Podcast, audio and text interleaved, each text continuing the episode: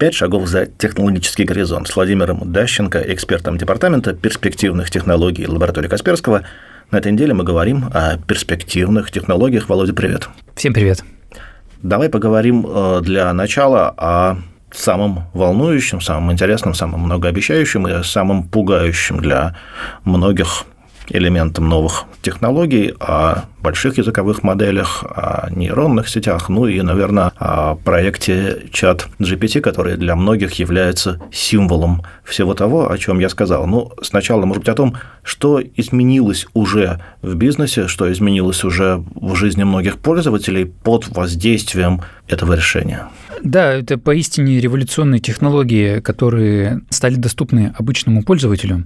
А если мы посмотрим на крупный бизнес, особенно IT, бизнес-технологические компании, то машинное обучение, искусственный интеллект и большие языковые модели используются достаточно давно уже. Они решают задачи по поиску, они решают задачи с точки зрения кибербезопасности, детектирования новых, ранее неизвестных угроз ищут ошибки в ваших текстах и так далее и тому подобное, или могут сгенерить какой-то текст. Как только эти технологии стали доступны обычному пользователю, стали доступны в паблике, то люди стали их использовать для более мелких рутинных задач. Написать письмо кому-то, написать претензию кому-то судебную и так далее и тому подобное. И такие технологии с точки зрения крупного бизнеса будут э, использоваться все более и более масштабно.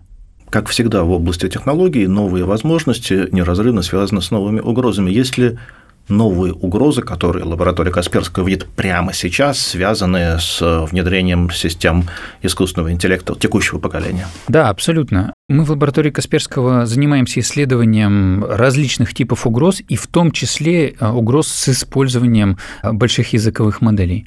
Мы видим, что злоумышленники тоже активно используют искусственный интеллект и большие языковые модели для того, чтобы делать фишинговые письма, например, или же какие-то другие вредоносные объекты.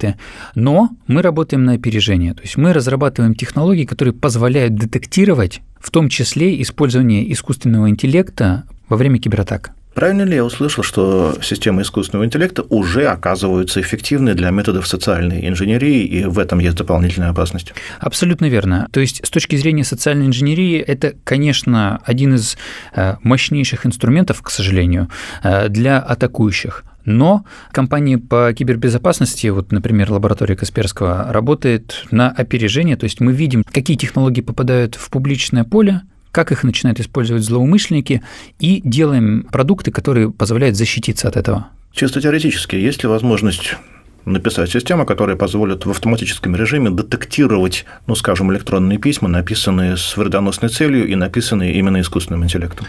В лаборатории Касперского уже есть такие технологии. То есть с определенной долей вероятности мы можем сказать, что вот это письмо, фишинговое письмо, оно было написано не человеком, а машиной.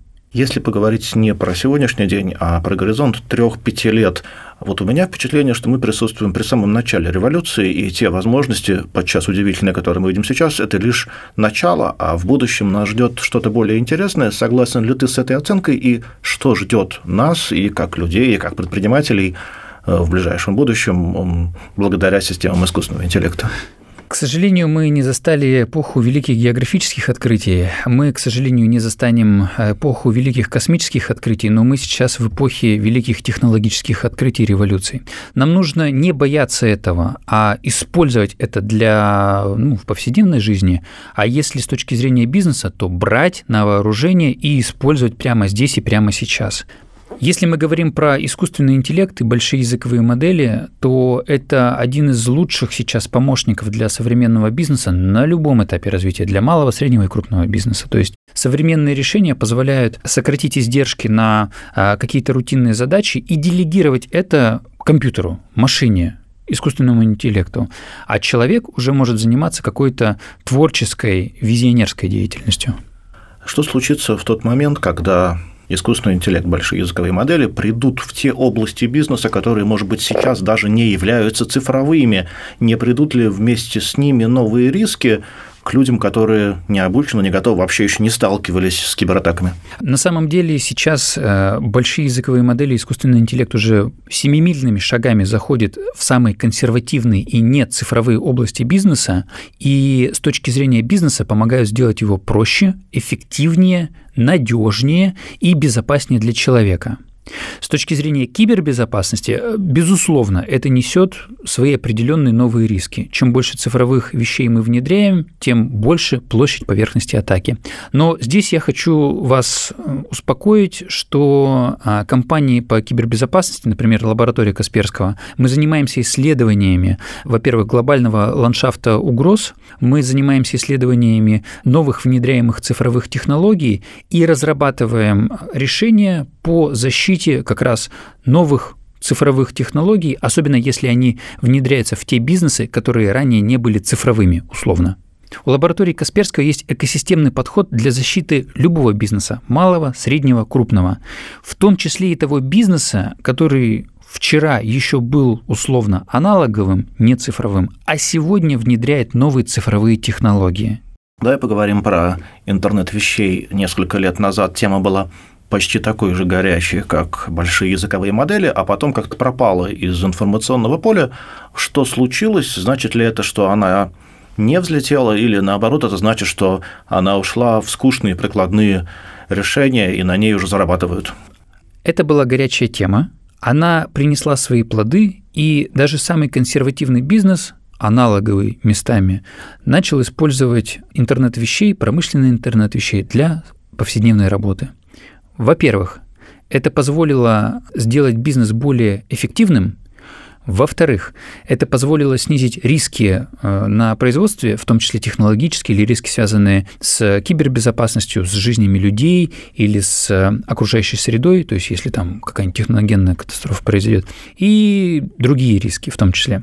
Если интернет вещей стал рутиной, то, вероятно, и системы атаки и решения для защиты интернета вещей тоже стали, ну, если не рутиной, то как-то стандартизировались, как сейчас эта область выглядит.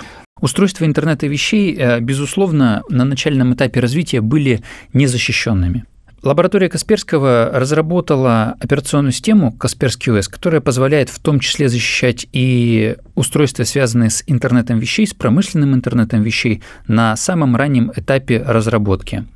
А если мы сюда возьмем и наш экосистемный подход по защите всего бизнеса в целом, то есть вот у нас есть защита и устройств интернета вещей, и есть защита промышленных сетей и классических IT-сетей, э, то мы получаем такой надежный защитный зонтик, который защищает нас от кибератак. Давай поговорим про метавселенную. Вот мне, например, кажется, что метавселенная – это такой антагонист интернета вещей. Обе темы в какой-то момент были на хайпе, обе темы в какой-то момент активно обсуждались, но одна из них ушла в бизнес, я говорю про интернет вещей, а куда ушла вторая? Что сейчас происходит с метавселенной, если вообще что-то происходит? А с метавселенными, скорее всего, сейчас мало чего происходит. К сожалению, это технология, которая не нашла должного отклика в бизнесе, в крупном бизнесе.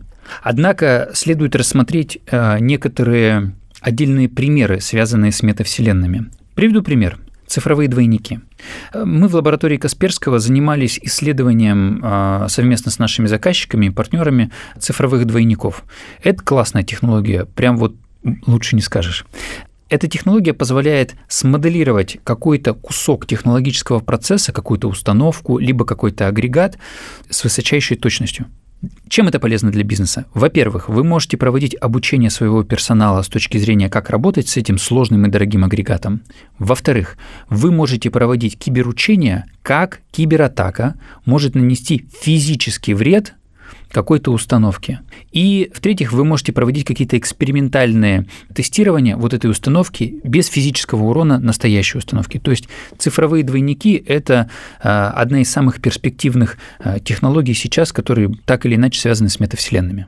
Нет впечатления, что последний анонс Apple и заход этой компании в область виртуальной дополненной реальности может ну так оживить а, метавселенную и вдохнуть в нее новую жизнь? Давайте посмотрим, потому что а, если мы с вами вспомним предыдущие компании, которые делали огромную ставку как финансовую, так и маркетинговую э, на метавселенные, то там не получилось не заработать, не привлечь крупный бизнес. Все должно делаться постепенно. Если мы с вами говорим про внедрение новых технологий, таких революционных, как метавселенные или дополненная реальность, то здесь нельзя забывать про вопросы кибербезопасности. То есть как внедрение этих технологий может повлиять на кибербезопасность как самого а, человека, там его активов, которые он использует дома, так и если это используется в бизнесе, то не станет ли бизнес более незащищенным? Интернет вещей, про которые мы говорили, и метавселенная, они каждая в свою очередь проходили период бурного интереса. А вот мне кажется, есть технология, которая пока не до освещена и, может быть, не пользуется тем вниманием, которого она заслужила. Я говорю про внедренные технологии, про технологии интеграции человека с компьютером. Что сейчас происходит здесь, какие новые возможности и новые риски вы видите в лаборатории? Мы в лаборатории Касперского, даже наша команда, мы занимались исследованием а, кибербезопасности вот этих внедряемых технологий, например, инсулиновых помп или кардиостимуляторов еще там сколько-то лет назад. К сожалению, у таких технологий есть риски, Э, связанные с кибербезопасностью. Но будучи такими э, технологическими параноиками, которые э, стараются протестировать все и вся да, с точки зрения кибератак, не стоит забывать, что такие вживляемые технологии, как инсулиновые помпы или кардиостимуляторы, они в первую очередь несут огромные блага для человечества и могут спасти в будущем миллионы жизней, буквально.